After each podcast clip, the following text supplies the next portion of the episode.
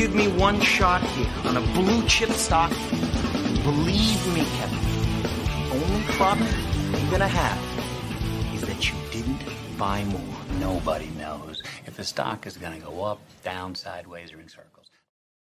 What's going on, NBA draft fans? Your boys are back. The Wolves of Ball Street, your favorite draft analyst, favorite draft analyst, the Draft Deck NBA Draft Podcast. My name is Corey Tulaba, and I am here with a special guest co-host today, my guy Stephen Gillespie, filling in for Albert Garbage Time.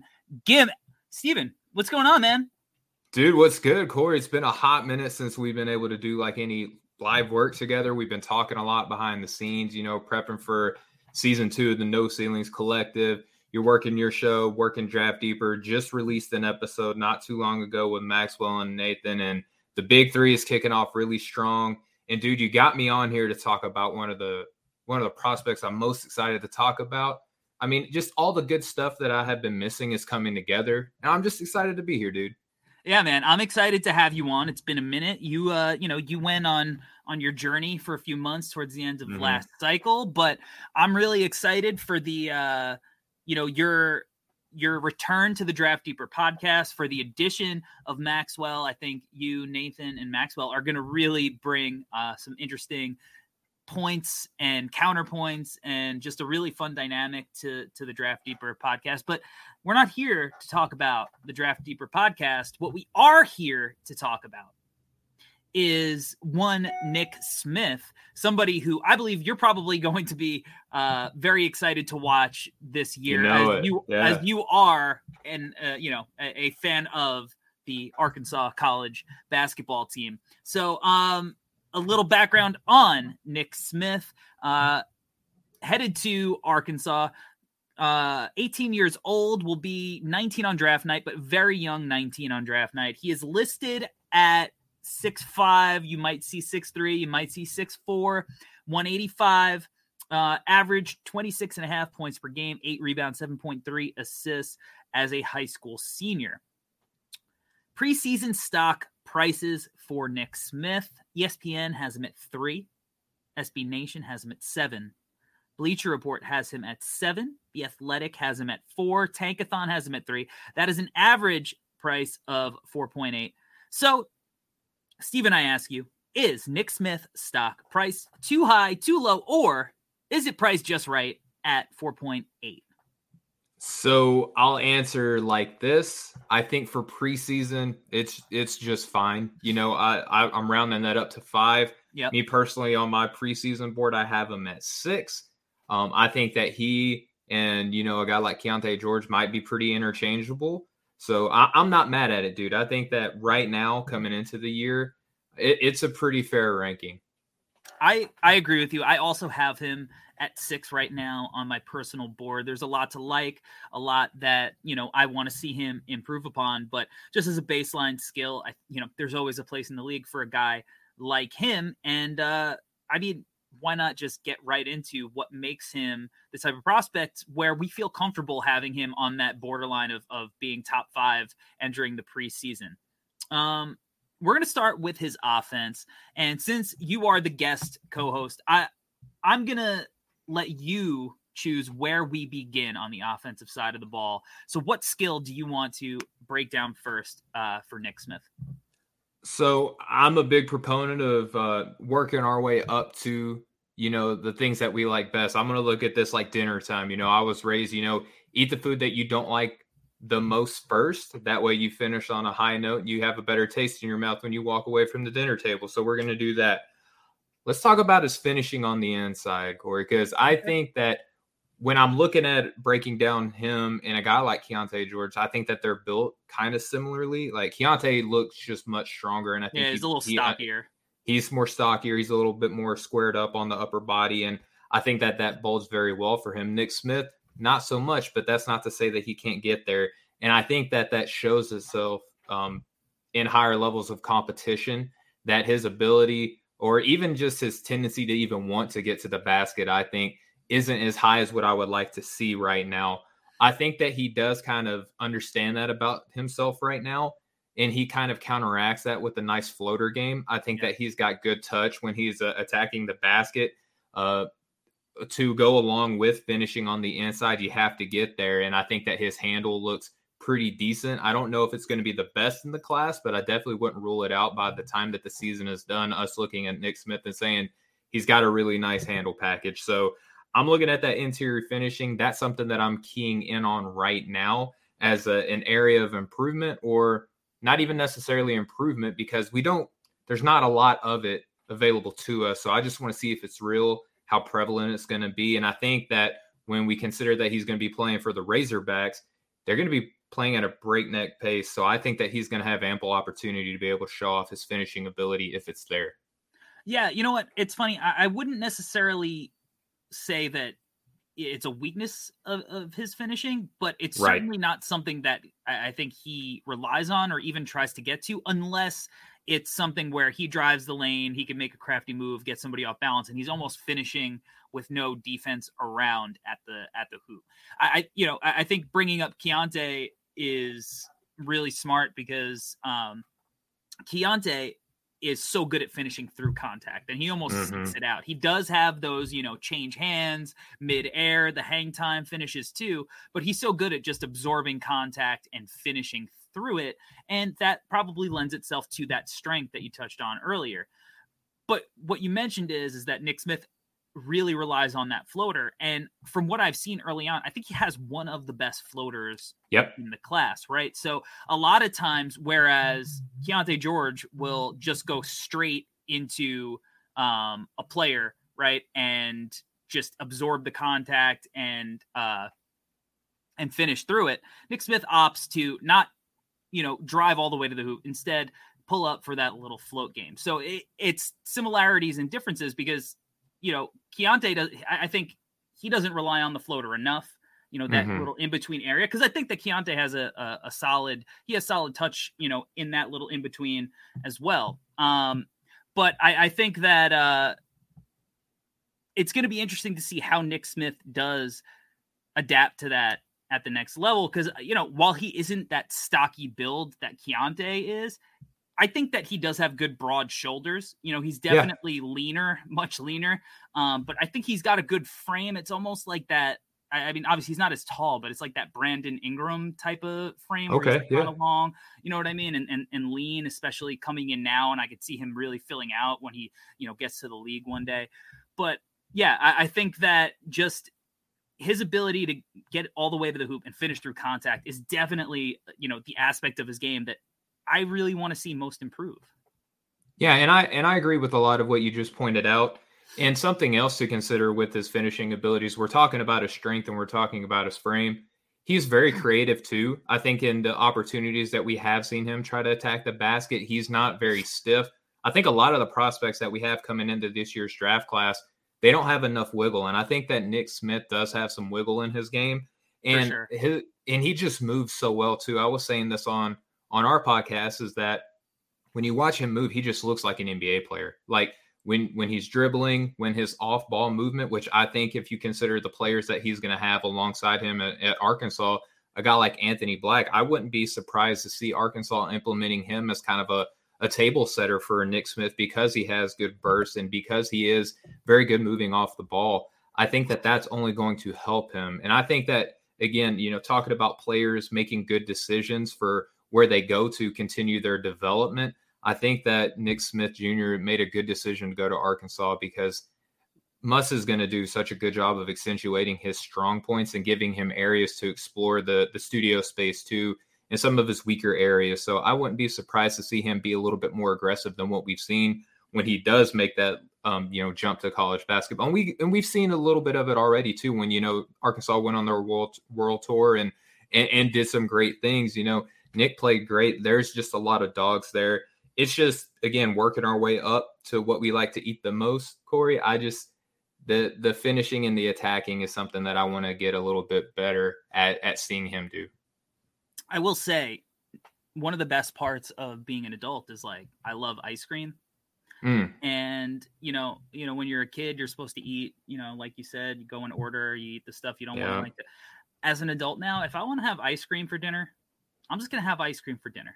There you, know go. I mean? I'm not I- eating peas. Yeah, You know, I, like, I don't. why? You know, my my wife will try to. You know, she'll make me vegetables sometimes, and she is a, a a brilliant cook. So you know, when she does it, she does it right. But if I if I was choosing, I, you know, I want some ice cream. You know, I want Hmm. some ice cream for for dinner, and you know, I treat myself every once in a while. You Um, have but, to. you know, you touch on his handle, and I agree. I think it's excellent. Um, he's got the ball on a string. He's got the wiggle. He's got the shiftiness. I really like the you know the pace that he plays at too. I think that's Yeah. something that really stood out uh, in high school, in those that international tour, and and you know with Team Brad Beal Elite um, in the EYBL. I, I think he has a really good control of the game. Now, you know, one of the areas that I feel like I've kind of I don't want to say disagreed, but I I don't I don't think I'm a, as big a believer in his point guard skills as some of the other guys on the no Mhm. ceilings team. I think he's capable of running and initiating offense for sure, and we'll touch on his passing in a bit, right?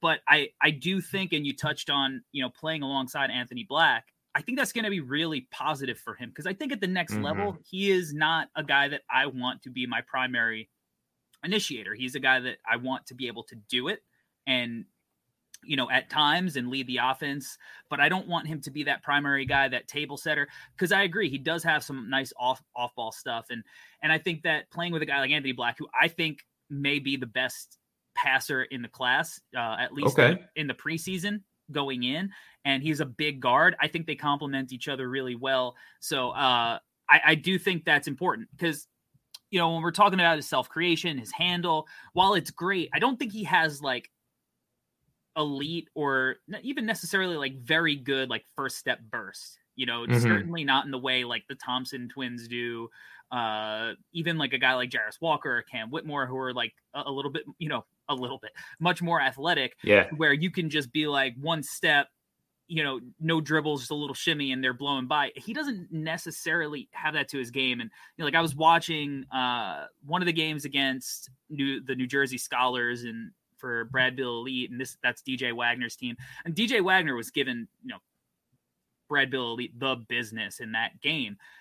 And uh as much as I love the you know the pace in which Nick Smith plays, I thought that when he was the lead decision maker and he was really getting pressured, had guys all up in his shit, like in his grill, really making him work, he really got sped up in a way that I hadn't seen a lot of hmm otherwise, but it was really like, oh man, like you know, he's got a long way to go against really intense defenses to where he might see that more often at the college level where he's going to be playing against much, you know, more consistent, tough backcourt defenders than he did, you know, at the high school level, especially AAU where it's very open and up and down. But the the scholars were playing it very like way more intense than you usually see that normal AAU style, and it really really tripped him up. I, you know, it was probably one of the worst games that he had played throughout the whole year. And you know, you don't want to look at one game because it could just be, you know, he had a bad outing, but it wasn't even necessarily like missing shots and and he just looked rushed and sped up because the it was just too fast a pace for him. So as much as I do love how he controls it, because I think in most of the other games, like he's not like forcing shots. Like he looks like one of these buckety guys, and he is like he's a ball Mhm. don't stop kind of player who can really Yep. score, right?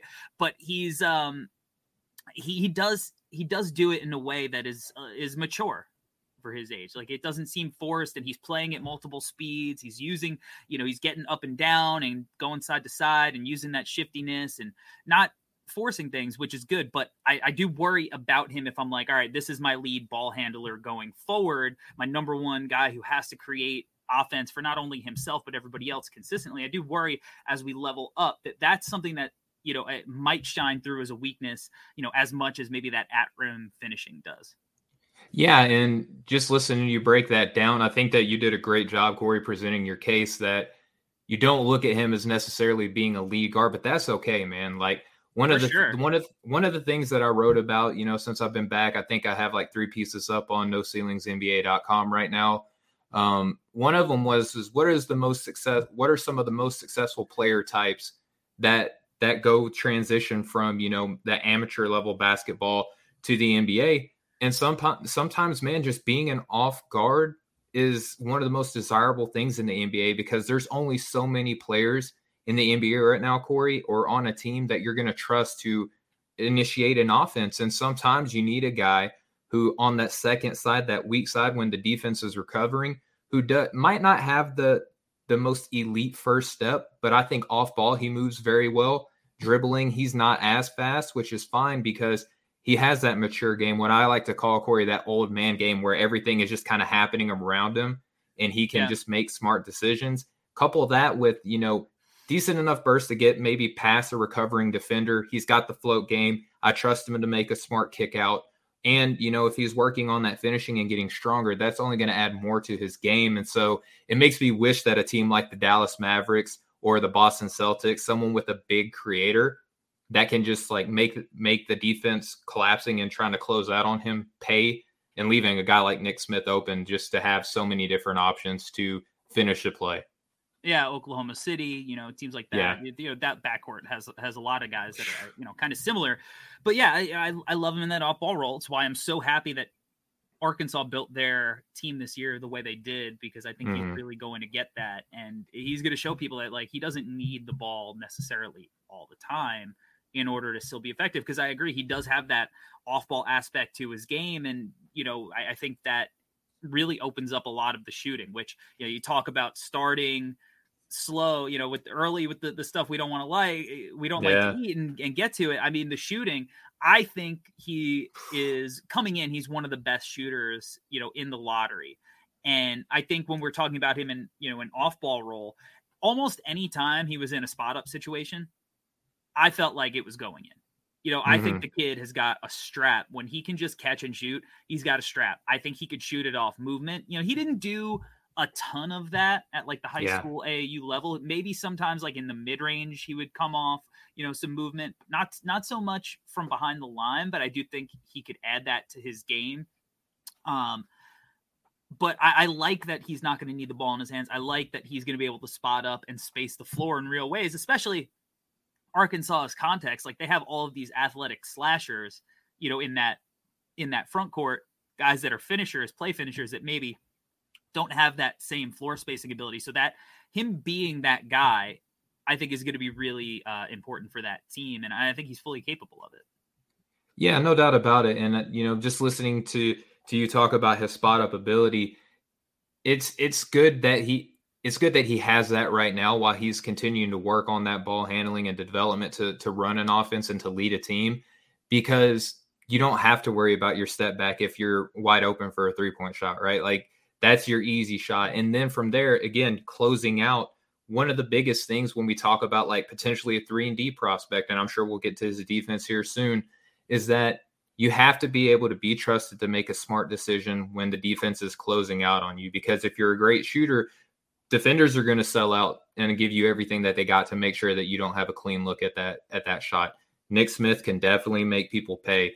Again, you know, we're talking about him growing in his strength, growing in his confidence in, in handling the ball, that float game being as lethal as it is. And it puts him in a perfect role because, you know, as we're advancing, you know, starting to get into the mac and cheese, everybody loves mac and cheese, right, Corey? Is that I do. His passing isn't first tier I think that he's got what it takes to be a great, like a, a good secondary, definitely one of the best tertiary ball handlers on an NBA level team. I think he's that good. And which is fine. Like, not everybody has to be Kyrie Irving out there on the court. You just have to be able to be trusted and make that good read. And one of the things that I have as an improvement area, Corey, and I'm interested to see what you think about this, is that like second level next step passing. I don't think that he has that in his game right now to where he can kind of bend the perimeter of a defense or the help side defense to his will. I don't think that he has that in his game right now. And this is where basketball philosophy is so fun to talk about because is this a skill, and Gore, you being a coach, is this a skill that you can obtain, or is this something that you can just learn a couple of different reads based off of where you are and where you expect the defense to be and you just kind of throw a guy open type thing. You know, is this something that repetition helps you with? Is this something that, you know, running specific drills with cones and, and, and coaches with the little body bags out there? You know, what can you do to help build this guy up as a, an advancing play creator? Yeah. So, I, I mean, I'll touch on whether I think he has it or not, but I do think that it's something that can be taught. Um, I think that so much of basketball is like chunking and pattern recognition that mm-hmm. if if you're really willing to work and put in the time and watch film and, and you'll start seeing where these openings are right that's not the end of it because you know there's definitely a difference between watching film and seeing things on film and then being able to recognize that in real time. But watching the film and breaking that down and learning where the passing angles are will help you kind of understand. Then it's about getting reps and you know I, for me live action is the best way to simulate that. You could obviously mm-hmm. do drills and hammer home like hey we want you to you know make weak side hits when you shift the defense. If you're coming off a ball screen to the right side, that defense is starting to, to shift over and overload, you know, to, to cut the cord in half. You're to have probably the, the most important guy, your low man under the hoop. You're to have one guy splitting the difference on the weak side. And you have to read where these guys are and figure out which guy to whip that ball to because you know it's so hard at the high the higher levels you go to it's so hard to play on one side you got to be able to make the defense shift and force scrambles right but I do think that is learnable. I think you see it with a guy like Devin Booker, guys like Zach LaVine, like these shooting guards who maybe didn't come into the league as natural passers, but with reps, they maybe still aren't natural passers, guys that you want to run your offense as a number one option. There's certainly no Luka or, you know, LeBron who just has that this innate ability to see these things yeah. from the jump, right? Like I do think there is something innate about it for the truly great guys Chris Paul, like they just know how to leverage their ability and where guys are good. They just see it, right? That's mm-hmm. natural. They've been doing it forever. And it probably, you know, it comes from reps growing up, you know, from being really little and and but it's just it's almost innate. Um mm-hmm. with Nick Smith, I did highlight a couple of specific moments that because I agree with you. I think he's like 85% of the passer I'd like him to be. Right. You know, I, I, don't think, and that's another reason, like, I don't think that he's a point guard outside of just like he can get sped up when you're really applying pressure. I don't think he's like a, a top tier passer. And I think if you're going to be the primary initiator on your team, you have to not only, you know, be able to make plays for yourself, but make those plays that we are talking about for your teammates. And I think that bar is super high. Now, mm-hmm when we're talking about like can he make those hits like there's one play that stuck out in my mind he knew to make the weak side read right and but he passed it to the corner shooter when the right play was actually to the wing to the weak hmm. side mm. wing because the weak side wing defender was tr- sinking a little bit more to the corner on the split so he still went to the corner and so it forced, you know, like the closeout wasn't as far and it didn't force as much of a scramble, you know, especially yeah. because this is like uh AAU ball. So it's not like, oh, the the guy's cheating a little bit to the corner. So that means yeah. I just have to make one more to the wing and the X out is gonna get there. Like, you know, he just kind of held on to the ball. So it it at the next level, maybe it's a one more, maybe it's still an open shot, but it wasn't exactly the read you want because the closeout wasn't as far and it didn't force that scramble situation. So like he knew he saw, oh, I'm going to make this weak side read because the defense is overloaded, but he didn't make, you know, the recognition of which guy he was actually supposed to pass the ball to. It didn't result in the turnover. It, it didn't result in anything necessarily negative. It just didn't result in the same kind of shot attempt that if a guy like Luka who had made it, it would have. Um, you know, another play that stood out about his passing, he made this live dribble, left handed pass to the baseline cutter. It was the right play, but it was off by that like 15% that I mentioned, where he's like 85% yep. of the passer I want him to be. So, you know, instead of it being timed and placed exactly where it needed to go, it just wasn't on the money the way it needed to be. Like he almost like he didn't like he waited till the cutter made it to the spot instead of passing it before he got to the spot, trusting him that he was going to get to the spot. And so instead of it being a layup, and again, this is high school, so kids aren't going to, you know, catch cleanly, go right up confidently. Mm-hmm. It turned into it wasn't a shot attempt or anything. So it's like obviously he knew that he could make that pass. He tried it. He made it a live dribble left handed uh, pass, which is really difficult it just was a little bit off and it's something that those natural passers they like if it was anthony black that pass would have been on the money, would have been a layup. Because the timing would have been right. He'd have passed it early, would have met the the ball handler at the spot, um, and it just would have been a layup. for Nick Smith, he has to figure out that timing. And I think that timing and that placement could be off with him sometimes.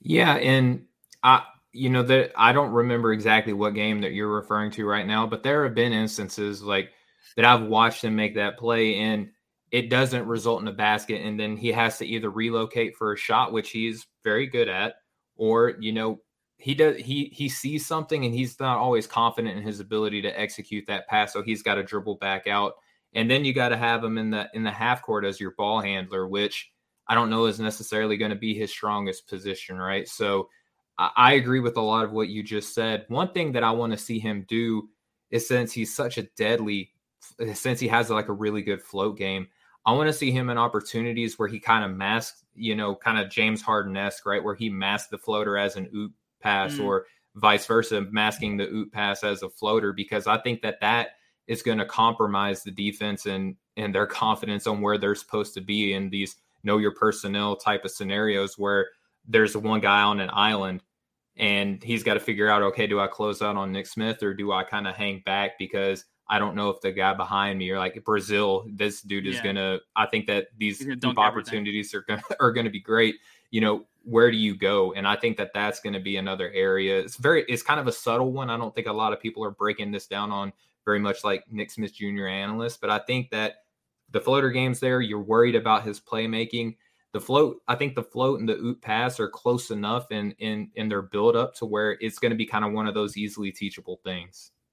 Yeah, and you know, you saw like how devastating that could be when you watch Trae Young, right? Like Trae Young mm-hmm. is so mm-hmm. good at, at using that floater to his advantage where like that big he just in the drop like he's gotta he can't go too far because Trae's gonna yeah. you know hit that floater and if he comes out too far it's gonna be an oop and for the dunker so and, and like you said like Brazile like Jordan Walsh like these guys I think yeah. he's gonna have opportunities to find these guys who are athletic finishers at the cup to to use that and I do think he's capable of that because I, I you know I mean look he averaged let me go back to it.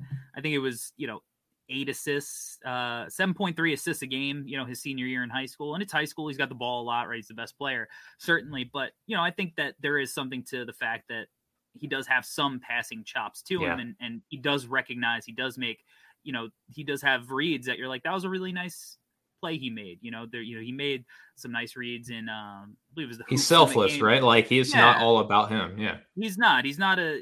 He's not a, a guy who's just looking to get his own. I think he's really competitive.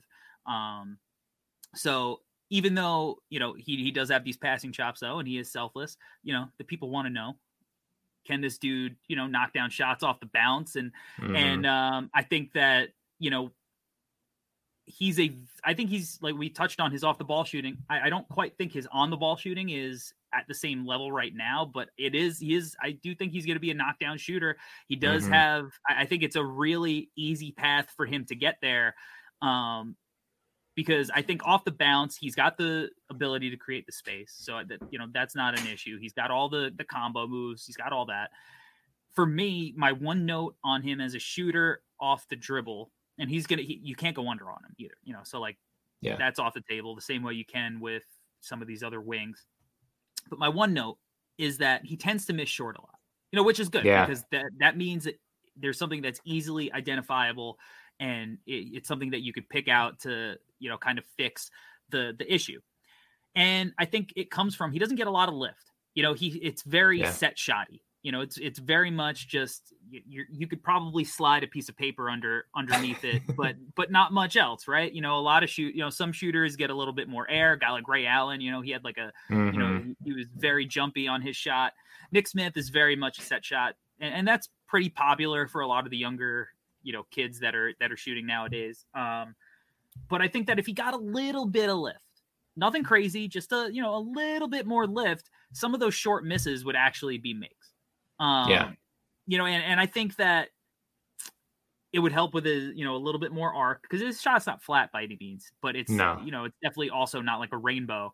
But I I I, I think there's a world in which like he doesn't shoot the percentage that he's going to shoot in the NBA, where it's a little lower in mm. college than maybe it will be at the next level, almost similar to Tyrese Maxey. Tyrese Maxey's shooting issues were very clear and very fixable, in my opinion, in college. And people, you know, really overreacted to just the percentage, not taking into account the shots and, and how easy of a fix it was for a guy like Tyrese Maxey who plays as hard as he does and works as hard as he to fix. And you could see how quickly, like it was never, it was a non-issue. So a guy who went into college as a with a shooting reputation struggled for one year in low sample, even though it you know functionally looked pretty good and just fixed it right away. I could see that scenario playing out with him too, where he just has these small tweaks, but maybe doesn't necessarily, you know, have the kind of percentages we we envisioned uh, him coming into the year. But they're easy tweaks, so I, I'm still high on on the jumper off the bounce, and and I think that you know uh, he's going to be fine there.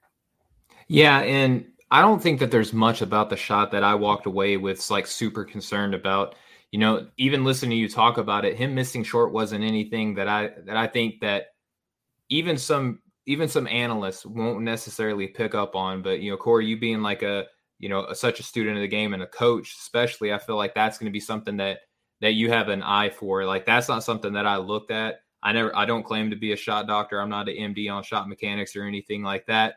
But it's not something that I that I walked away with, you know, just being completely open, honest, and transparent about it. But that's something I'm gonna go back when I'm that I'm watching again and take note of. But talking about a shot, it, I do trust him more stationary than I than I do like coming off of the bounce for it, unless it's inside the arch. Like he showed several times oh, yeah. where I think that you know his his stop and pull up game I think is going to be pretty tra- uh, translatable at the next level, especially with the lanes that I'm anticipating being open. You know, the, the people that he's going to have running alongside of him. I think that's going to give him multiple opportunities to kind of have the defense on their heels a little bit and catch them sleeping and be able to come up, you know, coupling with the floater and a nice pull up mid range elbow shot. I think that's just more tools in the box for him. And then I think, too, that with again, this is all based off of Anthony Black kind of being like a, a table setter for him.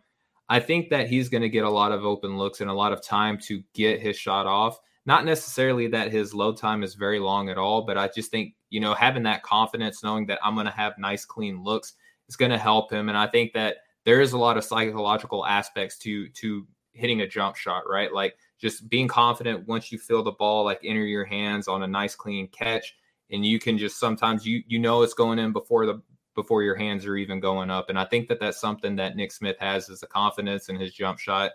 And again, if you if you think that it's something clean that he can fix easily, the the shot's really nothing that I'm concerned about at all. I think that this is going to be his calling card is going to be a really good off ball guard in the NBA with the with the threat of his shooting being like his his calling card.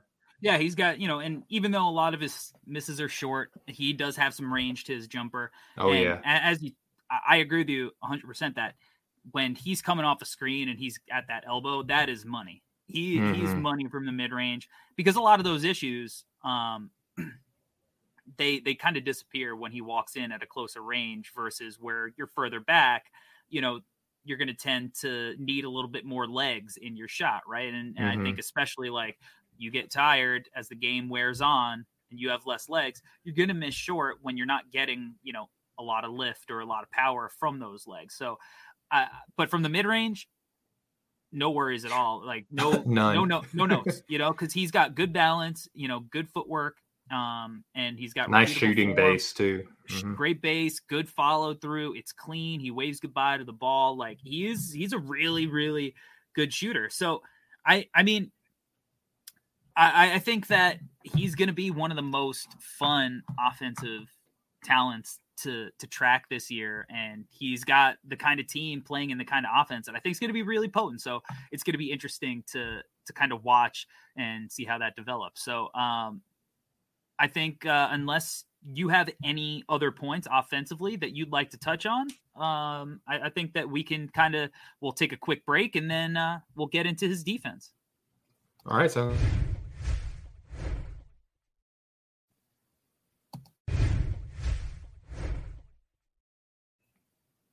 All right, we're back. Um, and we're gonna break down Nick Smith defensively. Uh, so we broke down the offense, and it's time for the other side of the ball. All right, let's let's start now with the stuff we do like. Mm-hmm. Okay, because we started out offensively with the stuff maybe that we thought needed a little work. For me, I want to talk about his one-on-one perimeter defense uh, at point of attack because I think one of the things that stood out to be the most is he really likes to defend. Yes, he likes to defend. He he is a dog. He will pick you up 94 feet. And that's something that I saw over and over again, not just in his high school games, in his AAU play, like in the the the tournaments. Like this dude will just he'll guard full court and put pressure on you and make you make decisions. And he could stay, he'll he'll get in you, you know, at, at most he's like an arm's length away and he uses his length but he's he's trying to make you make decisions and he's trying to make you uncomfortable. And that's what I like out of defenders. Now, you know, I, I don't think he's going to be Davion Mitchell or Jrue Holiday or, or something like that right. on the ball, but I do think the effort that he gives is contagious. And when you're, you know, the, the best player on, on your team, one of the best players on your team, uh, and you're a guard and you're guarding a lot at the point of attack, I think that that's really important that that person is giving that kind of effort, and he does, and I think it'll permeate throughout the rest of his team. So I, I can't wait to see him bring that energy to you know the the Arkansas uh, team this year because uh, it's it, it was really impressive. Not not all high school kids do that. A lot of a lot of high school kids will take plays off and and kind of just you know not consistently d up, but not him. When he was on the ball, he was locked in. Yeah, and I think that this is where a lot of people can get real philosophical in their breakdown, especially this early, talking about the only film we have is like high school with some, you know, world competition experience too, is that yeah. how much can you really buy in on a player's defense, especially if they're the best player or one of the best players on their team? Because you get into the the the philosophy of, well, he's got the athletic tools or the the physical profile for his position that it should just be able to translate. It's all about buy in. Or, you know, how important is guard defense anyway? You know, like it depends on your defensive scheme. You know, sometimes having Ask a really Rudy good Gobert. point. Ask Rudy Gobert, right? Ask like just the Utah Jazz how important guard defense is. yeah, just just send him right on back. He's fine. I'll, I'm out here for an outlet pass if you need me. But um, you know, the thing that you touched on, I want to bring this back to his ability to play point guard because sometimes just being the point guard is all about being the leader of the team, right? Like your your intangibles, right? Like it's not just the feel when the defense is around you and you can just kind of bend it to your will. It's getting guys to buy in. It's having the team just if they see you doing it as the leader of the team, as a guard, and you're defending your tail off, and you have the desire to want to get better on that end, what excuse does anybody else have, Corey, for for not buying in? Right, like it's right. it's inexcusable. You know, like if you got guys like Anthony Black, Jordan Walsh, Brazile, you know, you know every anyone else on Arkansas, right? They have no excuse. Ricky Council, they they have no excuse not to buy in on the defensive side of the ball if Nick Smith is selling out. And I'm glad that you touched that you want to work your way from from the good onto the to maybe the concerning his individual defense I, I, I, like because I just think that he has the tenacity to his game to be a really good individual defender. You know, isolation style SEC defense. You know, maybe that kind of works to his advantage a little bit. I, it's going to be team dependent, right? Like if he's going up against Calipari, maybe not so much, but you know, maybe against some of the Alabamas of the world or Auburns, he might be in isolation situations to where he's just going to crowd whoever the guy is that he's lined up against, and he's just going to make their life hell for the entire game. Yeah, and you talk about like how much can you take from high school film? I think if you see a guy giving effort, mm-hmm. I think that's important because defense at its core, on ball specifically, but at its core, it's really about the effort that you give, right? And how hard you're working and all of these intangibles. And he has that. So that I, I thought was um, really impressive. Now, trying to project how switchable he might be. Mm-hmm. You know, at the in an NBA context, that you know, uh, I've seen him listed at six five. There are days I'm like he looks six three, but that you know when in the Scholars game when he was lined up with DJ Wagner, he looked way bigger than him. So yeah. uh, you know, I I don't know how tall he is. I, I don't know if he's six five with really long arms. you know, maybe he's got a, maybe he could be like a three position defender. Um, but ideally, I think you want him kind of covering those backcourt positions. And I think, you know, if he was playing next to a guy like Anthony Black, you know, that's the kind of guy who can potentially guard up in in more positions. I think that's the kind of context that you want. Just this big team next to a big initiator. So, you know, when there are switches, there's size all over the floor. Yeah, and you're talking about switchability. You we I'll go back to how I compared him to Keon to to Keyonte George. Keyonte George, like you, you look at his measurements and you're like, he plays way bigger than that. Like he just he plays huge. He gets the he's like a, a, a bullfrog out there, right? Like he's swollen up. Like you can't really tell how big this guy is. Whereas Nick Smith, if he's six five, I'll be shocked, man, because he one, it's how quick he kind of is on his feet a little bit. I think that kind of looks like or helps him to look like he plays a little smaller. But when we're talking about him switching off of that point of attack defense and getting him on some of these wings or or forwards or whatever, he he plays a little small. You know what I mean? Like he doesn't kind of try to scale up to the level of defender that he's going up against. I think that he kind of he plays a little small. And and I'm concerned about that too when you're when you're talking about switching. But again, this goes back to when you're when you're evaluating him at the collegiate level, you want him to be um, you know, that really good point of attack defender. But if we're going up to the NBA level, we're talking about an off ball shooting guard. It's really not asked that much of you just to be like a, a, a defensive stalwart. And I hate using that as like a back pocket excuse, but it's it's true, right? Like it's forgivable for you to not be a switching guard in the NBA if you're like that six three, six two, unless you're Marcus Smart, right? Like unless that's the only job well, yeah, you really but, have. But you see how much like the the deeper you get in the playoffs and you know you i think evaluating these guys in the context of like one day can they get there i do think that's yeah. important right because marcus smart you never really had to worry no you know you know he's guarding pascal siakam you, you know? know right like you don't have to worry about that issue you want to when you're building the team, I think you want to eliminate as many issues as as possible. So I, I, think it's across that bridge when you get there moment. Like we'll see, like yeah. his body might really get stronger. Maybe he really is a legit six five, and you know he's got a six ten wingspan, and that helps him as and if he's giving effort, right? But I, the NBA, you're gonna you have it's a different beast. You got you know guys like Brandon Ingram and Kevin Durant, you know that you're gonna have to switch onto, and it's just like yeah. turn and shoot. So I I. Are you going to be Lou Williams or are you going to be Fred VanVleet? You know, right. like yeah, two two smaller dudes, but it's that give a crap that you're talking about. It's that give a crap, and I think he has that. So at the least, like, mm-hmm. can you make him work a, a, little bit? Can you make it a little bit more difficult, or is it a warm up? Is it a you know, is there just a, a guy who's 40 years old with a hand up that can't move around guarding you in a practice setting? Right. I, I think. I mean, Fred VanVleet, if he gets to that level, I think you're looking sure. at a really special player. Um, it's an outlier for sure. Right? Yeah. Yeah. I think you're looking at a special guy on that end. Um, cause you know, he's got better physical tools than Fred VanVleet does, certainly. But, um, we'll, we'll see. I, off the ball, I want, I want to get your opinion on, on his, his defense, uh, off the ball. I just think, you know, again, I'm talking going back to the podcast that we just did over at Draft Deeper. This is where I'm concerned with him is I'll couple this with the pick and roll defense too, right? Because mm-hmm I just think that he he has a propensity to, just die on screens a little too easily, which is really strange because it's like that Doctor Doctor Jekyll, Mister Hyde thing where it's like you watch him as a point of attack defender and he's so scrappy and he's tenacious and you know he's got you know smoke coming out of his ears and his nose. And then off the ball it just seems like it's just so easily for him to lose his guy.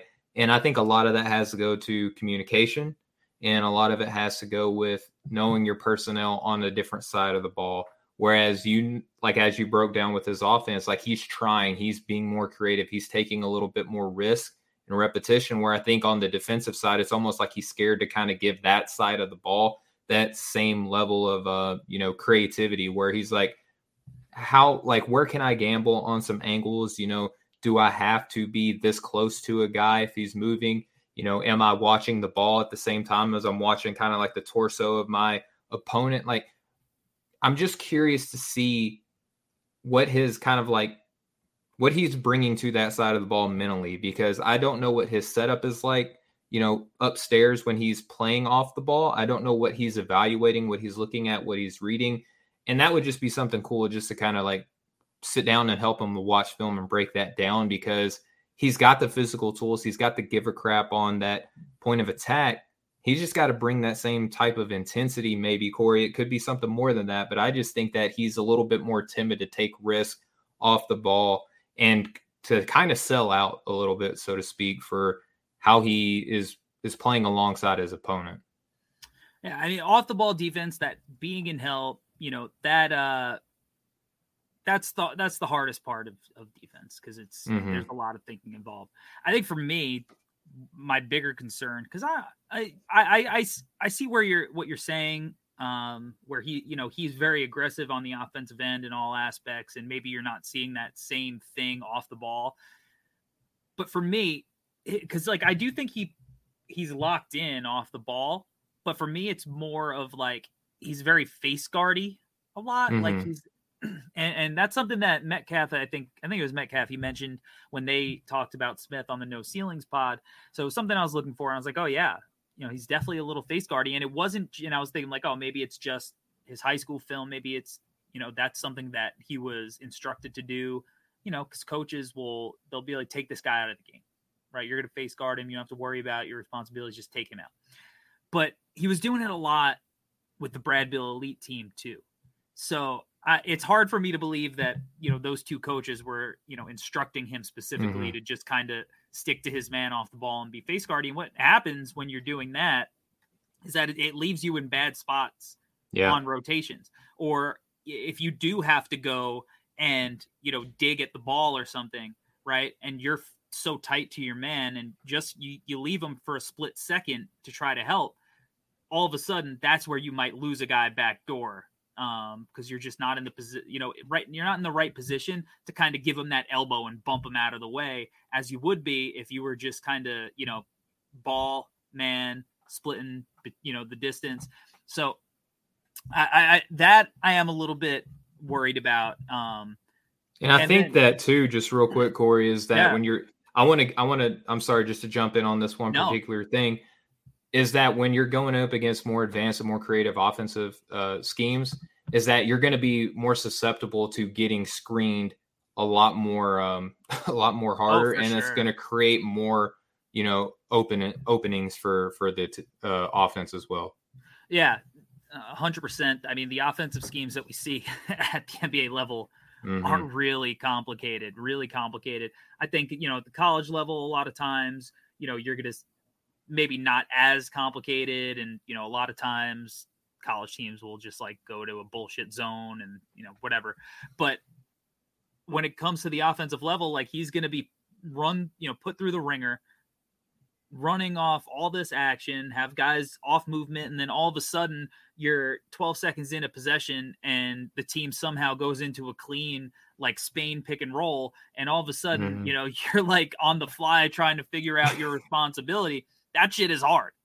Yeah. That shit is really, really hard for, you know, veterans, let alone young young players and you know i think that all of these guys are going to have a learning curve when it comes to stuff like that but uh, definitely, I think one of the things I'm looking for with with Nick Smith ne- next year is is he going to be able to find himself as a team defender? Is is that something that they're going to focus on with him to help him position himself in the ways where you know it's he can run you know the team defense and not break out of it because team defense is about everybody being on a string, right? It's it's not about uh be you know one guy breaks out of it, it could cause a scramble you know, and I don't think he like gambles too often or anything, which is no. something that is is good for him. But yeah, just that positioning to me because he was very off, you know, face guardy, and, and it was just like oh, I want to see him be able to make these reads in the right positions, and that would help him actually, you know, steal off ball a lot of times. So that, that's what I'm going to be looking for. It's nothing egregious. It's nothing to worry about too much. You know, I think we both have him at six, so I don't think either of yeah. us are like super concerned about about that. But it's something that we think is worth monitoring going forward. Yeah, and uh, I mean that that could take him from six to three. You know, or like where some of these other places have him, where we have it as a monitor or an improvement area, but I don't think that he's you know barbecue chicken, as Shaquille O'Neal likes to say um, on, on that side of the ball. And again, those intangible aspects, you know, how much is he going to be talking? You know, if he's in a zone, is he communicating to the corner? Is he communicating to the middle? You know, is he saying, hey, like I'm selling out to stop this ball right here and trusting, you know, the guys to to his left and right behind him? I just I think that the defense is so interesting with him because I feel like we already have an idea of what his role is going to be on the offensive side. It's how good can he be defensively for Arkansas? Yeah, and, and it'll you know it'll be interesting too because he while he gives that effort, you know, it, it's not like Arkansas is going to ask him to be that lockdown defender, right? Like right. That's probably going to be Jordan Walsh's responsibility. Mhm. Somebody, somebody like that, um, you know, he's not going to have to concern himself with protecting the rim and cleaning that up, right? That's going to be Brazile's job. So, uh, you know, there are aspects where it's just like out of your control, like how important is the guard defense, and that's why we say that. But you know, Mhm. at, at its core, I think the things that are important, he's a either really good at, like being on the ball, or we're gonna see where you know just how good he could be, which is making those kind of reads um, off the ball that help out that backline defense, so that they don't have to sell out and you know give up easy shots at the rim. So I'm I'm overall I'm excited to you know see how he develops on that end. Um, all right, if you're buying stock in Nick Smith, who may you have bought stock in previously? So this is interesting because I know I'm filling in for Albert. I'm trying to come up with some of these old school guys, but I think that Nick just is like this new brand of guard that they have a very specific type of role. And I'm just thinking like high end, like we're talking about, you know, we're no ceilings, right? But if we're talking about like if this if every single thing breaks right, a lot of his movements, a lot of his angles and reads, um, and especially his scoring, I think that he has a little bit of Darius Garland in his game. Oh, I see I see some shades of a guy like Anthony Simons. Um, those are are two guys that I just look at right now who are kind of score first guards and have kind of grown into being able to be trusted as like that second side playmaker. Darius Garland obviously like broke it like he he hit a brand new level in the NBA last year. And I, again, I think that if Nick Smith could beat Darius Garland, like that's a home run hit for anybody. But just his movements, his body language, the way that he he can attack the defense, and you know the shooting prospects that both you know that that Garland was coming into Vanderbilt, even though that his season was cut short from him. I see a lot of that too for Nick Smith, and I think kind of like on the lower side, you know, keeping it true to to Albert here, a little bit of Immanuel Quickley in his game um, as as a shooting prospect. You know, some of the same defensive concerns, but I think that he plays a little bit bigger than those guys that I mentioned, which also helps his draft stock as well. Because if he can give you kind of shades of those prospects at his size, if he does measure out to be that six five that we were kind of flirting with, I, I think that you know six might be a little low at the end of the year. the Knicks fans who follow along with the show are are a little heated right now that you mentioned Quickley on the the lower end for for Nick. That's a Smith, good thing. They're high on my on on our guy Immanuel Quickley. Um, so shout out to our our our Knicks fans that tune in and shout it out uh, happy birthday to my guy CP the franchise from Knicks Fan TV There you go. landed the RJ Barrett interview on his birthday. So um, Mm. go uh go check that out everybody everybody watching i like those names i like those names a lot i the the Dar- darius garland's one of my favorite prospects of all time like Mhm. probably top three just as uh, guys who i loved um from the jump and was just all in on so i, I like that name i think darius garland much more natural feel as a, a, Yeah. passer but so much shades of his game that i see um with the wiggle and, and the, the shot creation um for me, I I went like you know he, to me as a prospect, he's like somewhere in between like Bones Hyland and like Bradley Beal. Okay. You know, yeah. Am I saying he I like the he- bones comp. You know, am I saying he's gonna you know comparing him to Bradley Beal? Is he going to be the guy, kind of guy that leads the league in scoring? I doubt it. That you know that would be the highest of high end outcomes for him. Um, and I think that uh, he would have to improve a little bit athletically, which I think he will. You know, in an NBA strength and conditioning program, that that burst will improve. Um, but somewhere in between, because uh, I, you know, I think there are shades of both of those guys. Uh, some shades of like SGA, You know, I, I like the, how Yeah. they control the game, play with pace. They don't rely on athleticism a lot. You know, they can kind of they both have kind of like a set shot. It's different. It definitely looks different. Nick Smith's is way cleaner. Um, you know, but they got like some in between game. Maybe not like the best passer in the league, but certainly can get it done. So, I, but I think all those guys that we mentioned, they're all of the same ilk, all of, of the Mhm. same vein, right? Kind of score first, maybe, but can make plays a little bit. You know, uh, like you touching on Quickley, who he's got that float game that Quickley Yep. has, and I, I think Quickley's actually done a very good job early on in his career using that floater to the threat of the floater to make that lob pass to Mitchell Robinson, Jericho Sims, which you know we touched on earlier. Hartenstein this year, right? Oh yeah, hey, Knicks uh, Knicks are going to be better than people think. We're back. They they got guys that that could play NBA basketball, and a guy, a coach in Tom Thibodeau who is better An than a lot of Knicks coach. fans want to want to admit to themselves after last year. Um, all right. Look, you got big shoes to fill here, Stephen. You've done a know, man. fantastic. You've been a fantastic uh, job, but it's time for you to fill in for Albert for America and the world's favorite segment. Mm.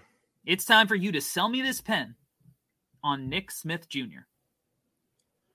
I mean, what's what are- you know? We got what are some of the the the big pin companies out there, right? Like big um, that you know the the gel pens that are out there. That's what Nick Smith reminds me of, man. Is like a nice gel pen. It's just like so easy to put on the paper. Um, one with the nice kind of spongy grip at the end where it's Mm. just like you pick it up and you're like man i'm about to write the crap out of this paper you know what i mean it's just Yeah. like it's pretty it's fun to make little loops on there it glides and it's not the type either to where if you're if you bump it with your pinky or your or your ring finger that you're going to leave smudges on the side right? So it's like you're not making a mess and just at the end of the day you just feel good using that pen. And i think that's nick smith because he you- you're going to love watching him shoot you're going to love watching him move off the ball.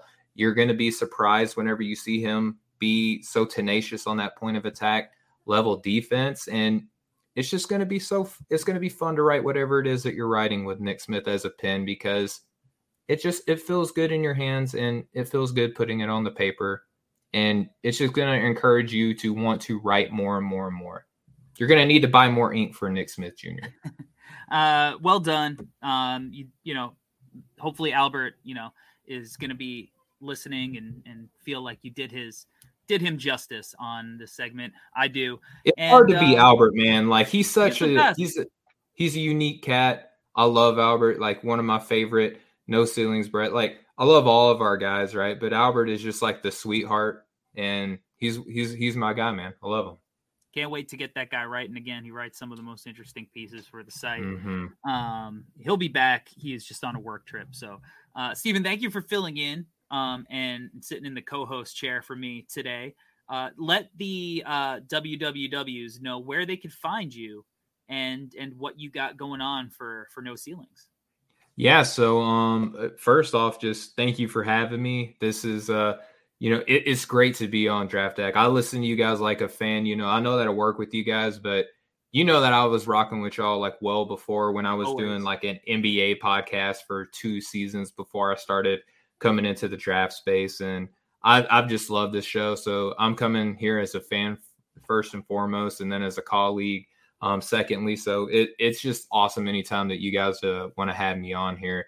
But you can follow me on Twitter, is where I'm most active at Stephen G Hoops. Uh, you can read any of my written work that I have posted over at NoCeilingsNBA.com. I've had three pieces um, come up so far. One of them is just like, what have I seen work in the NBA? I kind of touched on it earlier. Is like, what are the the player types that succeed the most? Right? Not saying that they're the most important, but if you're looking to build a team, like these are some of the player types that are going to help you succeed kind of quicker and uh, earlier instead of just betting on home runs. Uh, the other piece that I wrote was how we kind of need to temper our expectation with freshmen on these like way too early or never too earlier uh, mock drafts that we post up where we put like 27 of the 30 picks are freshmen. Uh, it doesn't always work out that way. You know, um, recent history shows that about 13 go in the first round um, on on most years. And then I did one prospect deep dive uh, Tyler Burton, just one of my favorite prospects. It, it, looks like I'm not the only one at No Ceilings that is a, a big Tyler Burton guy. Um, hopefully, he comes back off of his uh, knee injury soon. He's to have already been back and participating with team uh, activities. And I just think, you know, his frame, his size, his rebounding, obviously his shooting prospect is something I'm going to be monitoring closely. But all that's available at NoCeilingsNBA.com. And then, you know, again, Draft Deeper podcast. We just recorded our first episode. By the time you're listening to this, uh, that first episode with me, um, Maxwell, and Nathan should be out. And we're on a journey of just different segments. We just talked about what we would consider to be 11 of the top incoming freshman class. And we're just going to be pumping that out weekly basis, just different segments on different classifications of basketball prospects for this draft cycle. But again, you know, Corey, just thank you so much for having me on, man. Anytime I get to work with you and get to see you and talk to you, man, it's a great day. Always fun to have you on. Always fun to, you know, have anybody in the no ceilings click come through. So uh, you can find me at Corey Tulaba on Twitter, the NBA Draft Dude on YouTube. If you're watching this on the No Ceilings YouTube, make sure that you like and you are subscribed. Um, and then head over to NoCeilingsNBA.com. It is free to hmm. subscribe, mm. and you will very soon be getting content delivered to your inbox Monday through Friday. So please take advantage and subscribe to that for free. Uh, and then uh, help us out over at the Draft Deck. Give us a uh, a nice rating, review, share. Five stars would be dope, but you give do it. give whatever your heart desires. You know, we like honesty o- over here, and uh, I appreciate everybody watching over on the, the YouTube stream, watching live. Uh, thank you everybody for rocking with us. Um, we will be back to break down more 2023 NBA draft prospects in the preseason, but we're getting closer to the real deal, real game time. Mm. And uh, we're excited about that. So make sure you are locked in everywhere to keep up to date. Until next time, we out. Peace. Peace.